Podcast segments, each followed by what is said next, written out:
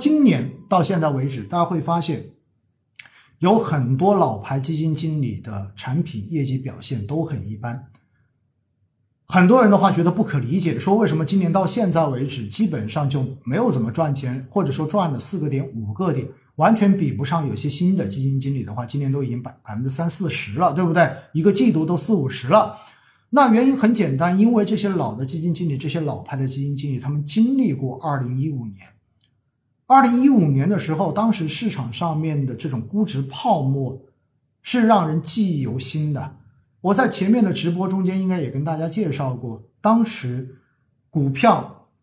的这种估值可以到1000多倍，可以到2000，可以到1600多倍。然后的话，整个创业板的整体估值你可以到100倍以上。那回过头来，2015年惨烈的这种泡沫破裂造成的千股跌停，形成了股灾，其实我觉得给这些基金经理形成了非常深刻的印象。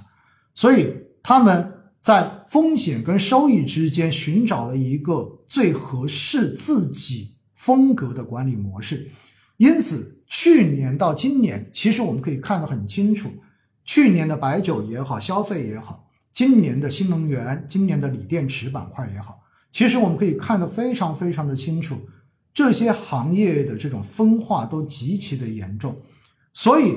这些相关板块的这些标的的估值，尤其是龙头股的估值，其实很多时候都已经超出了传统估值模型可以去解释的范围。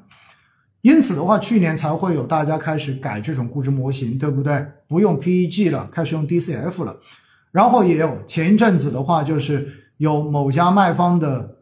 研究员已经开始给宁德时代的这一个估值，然后算到了2060年的估值了。所以在这样的情况之下，大家就可以看得非常的清楚，是2060年吧？对。然后所以在这样的情况之下，你会发现这种做法在这一些经历过2015年的基金经理们看来，其实他们是无法去理解的。在过去的这一段时间呢，我也做了几场直播，然后给很多的朋友就是去解读他们所持有基金的这些季报。那我也看到呢，就是真的这一些经历过2015年牛熊转换的基金经理，经历在市场中间摸爬滚打有3年4年5年甚至于更长时间，甚至于10年以上的基金经理，其实当他们在季报的 4.4 中间写到对于市场的分析和对于投资的反思的时候，他们不约而同的全部都说到了，就是对于这种长期资产投资价值的这种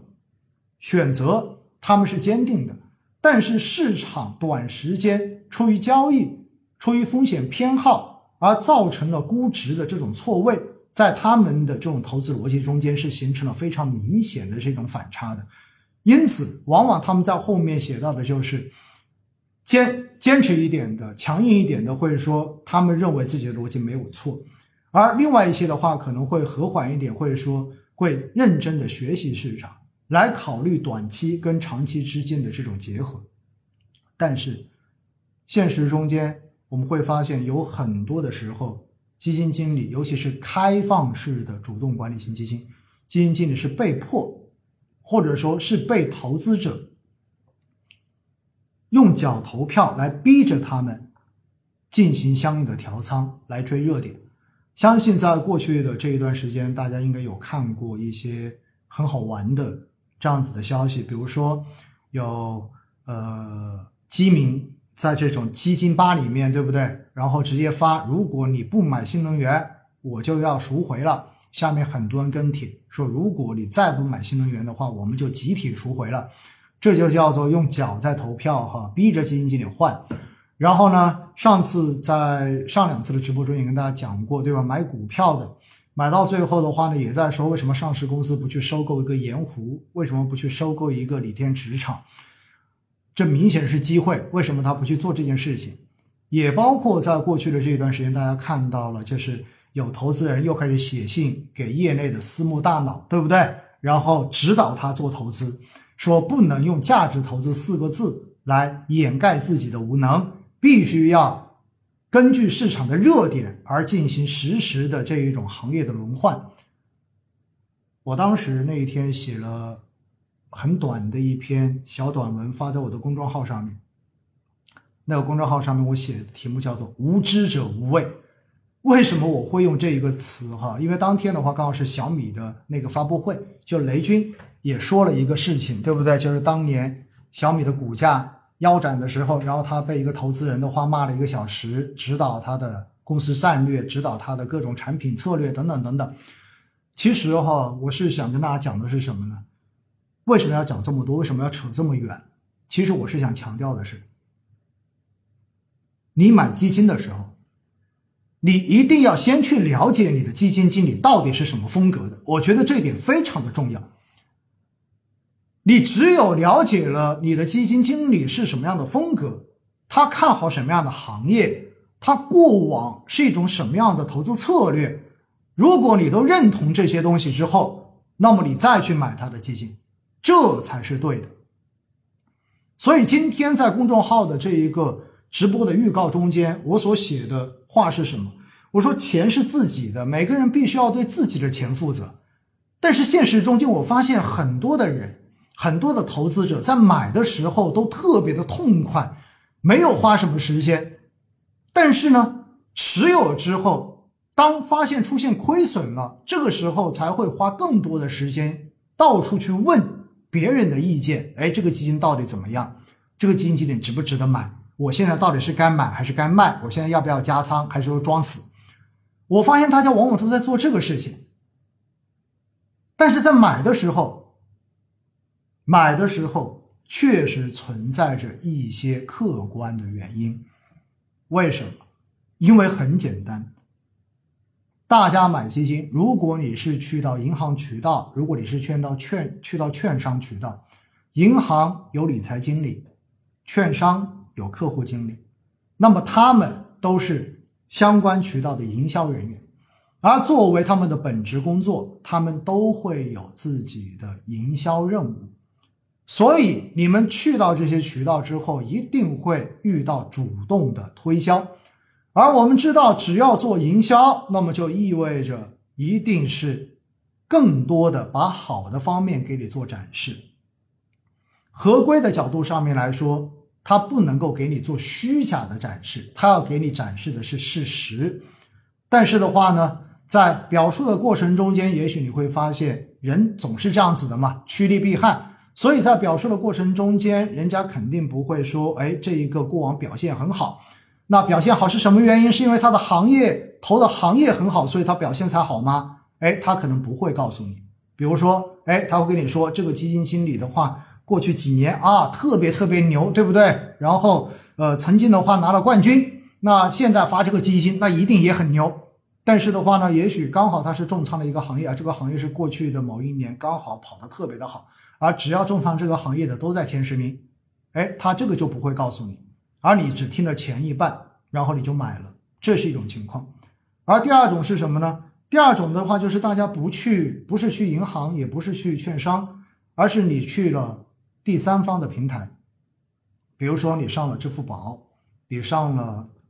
理财通，你上了天天基金。而互联网平台呢就更加直接，为什么？因为它用大数据，所以的话呢，你会发现它会在 banner 位，它会在最显眼的地方说，帮某某行业女神，帮某某冠军机，帮过去3个月排名第一，帮过去1年排名第一，帮前2年市场冠军基金经理又发新机了，各种这样子的东西，梆梆梆给你全部都打出来。打出来之后的话，你一看之后就扑面而来，扑面而来之后 OK， 既然这么好，那就试试看呗，于是的话你就点进去了，是不是这么一个逻辑呢？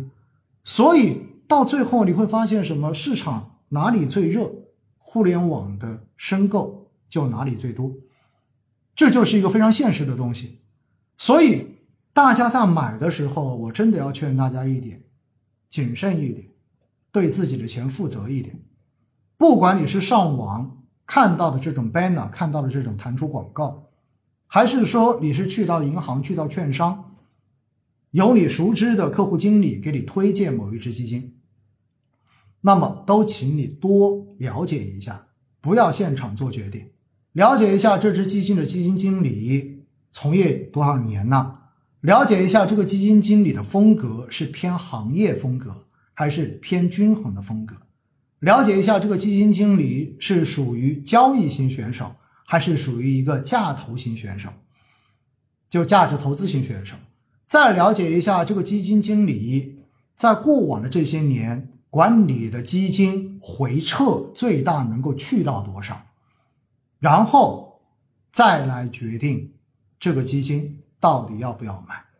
我觉得这样子至少这个是一个最基本的要求吧。你几万块钱几十万甚至于有些人几百万上千万，你既然要把它投出去的话，你总要了解你买了个什么东西吧。大家平时买房子有多少人说我买个房子我去看都不看，我都不到现场去看，只听说那里有个房子，然后的话这个销售人员跟你说那个房子不错，然后你就把钱直接给他说行那我就买了吗？我觉得这种事情应该发生的比较少吧。